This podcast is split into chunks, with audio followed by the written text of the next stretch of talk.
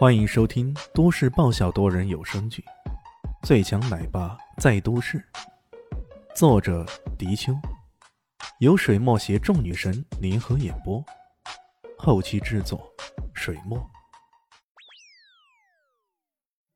第三百八十四集，李炫耸了耸肩：“啊，我是无门无派的。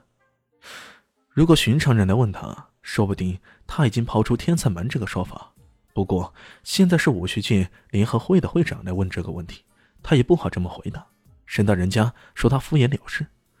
黄丹的脸上露出了惊讶之色：“哦，你这算是自学成才？那可真的太厉害了。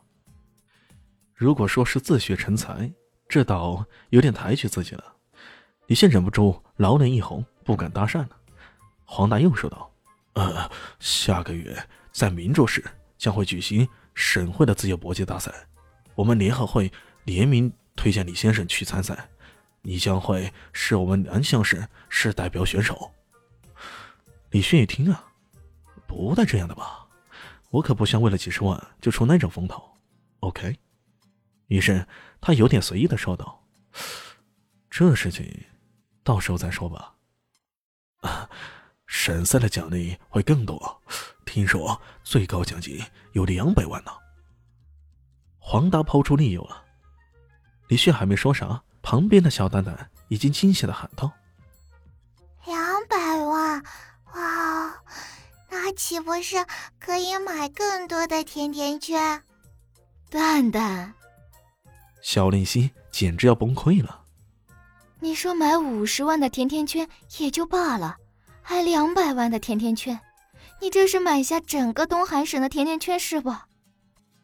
李迅也不想多说，只好搪塞道：“行行行，咱们到时候再联系。”黄大爷没有勉强，跟李迅要了手机号，说了句：“哦，到时候给你打电话。”就离开了。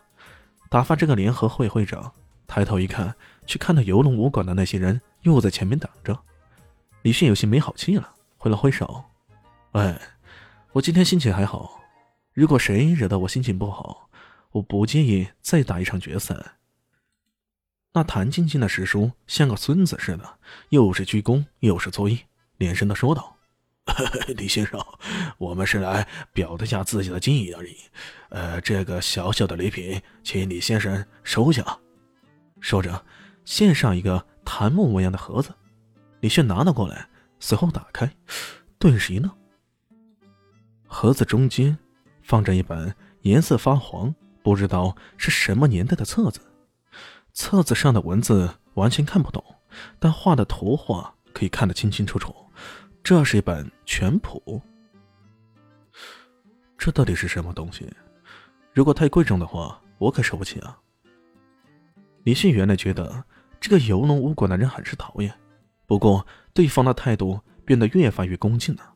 所谓伸手不打笑脸人，如果再蛮横无理的话，这似乎也不太好。师叔连连摇手：“哦，不不不，也不是什么特别贵重的东西。”他沉吟了一下，组织了一下语言，才将这本全部的来历大概说了一遍。原来这个游龙武馆虽然流落在世俗界，靠教人武学来维持，生意似乎还并不太好。不过在明末清初的时候。游龙掌门之人还是古武界的人。有一次，门中之人跟随其他门派去参加盗墓，那时候正是兵荒马乱之时，很多人干这种非法的营生，也没有什么人管。结果，他们当时连续发掘了几十座古墓，其中不乏一些绝世高手的坟墓。发掘了后，对古墓中的很多珍宝都进行了瓜分。游龙掌门拼不过别人，人家吃肉的时候。他们只能喝点小汤。当时盗取回来的东西就包括这本册子。有人曾经说过，这东西叫做《月宫全谱》。他们也曾经研究过，觉得这应该是一本全谱，里面记载的武功说不定还是古武呢。不过，因为上面的文字看不懂，所以研究来研究去就是研究不出啥东西。久而久之，这本全谱变成了鸡肋，真正的食之无味。岂止可惜！当时的掌门只好留下这么一句话：“哎，留给有缘人吧。”李迅觉得奇怪了，问道：“难道你们觉得我是有缘人？”师叔笑了笑：“呃，直接告诉我，你确实就是这样的有缘人。况且这本拳谱在我们手上那么多年都没有研究出什么东西来，我们也希望你能将之破解出来。”他抱着如此心思，哪怕是对我们有多大意见，可这本书毕竟是我们送给你的。如果你研究出来什么奥秘的话，总会给我们点好处，是吧？李迅把拳谱翻来翻去，暂时也看不出所以然。不过他的直觉告诉他，这本册子应该价值不菲，与其落在这些人手上明珠暗投，还不如自己拿去研究一下。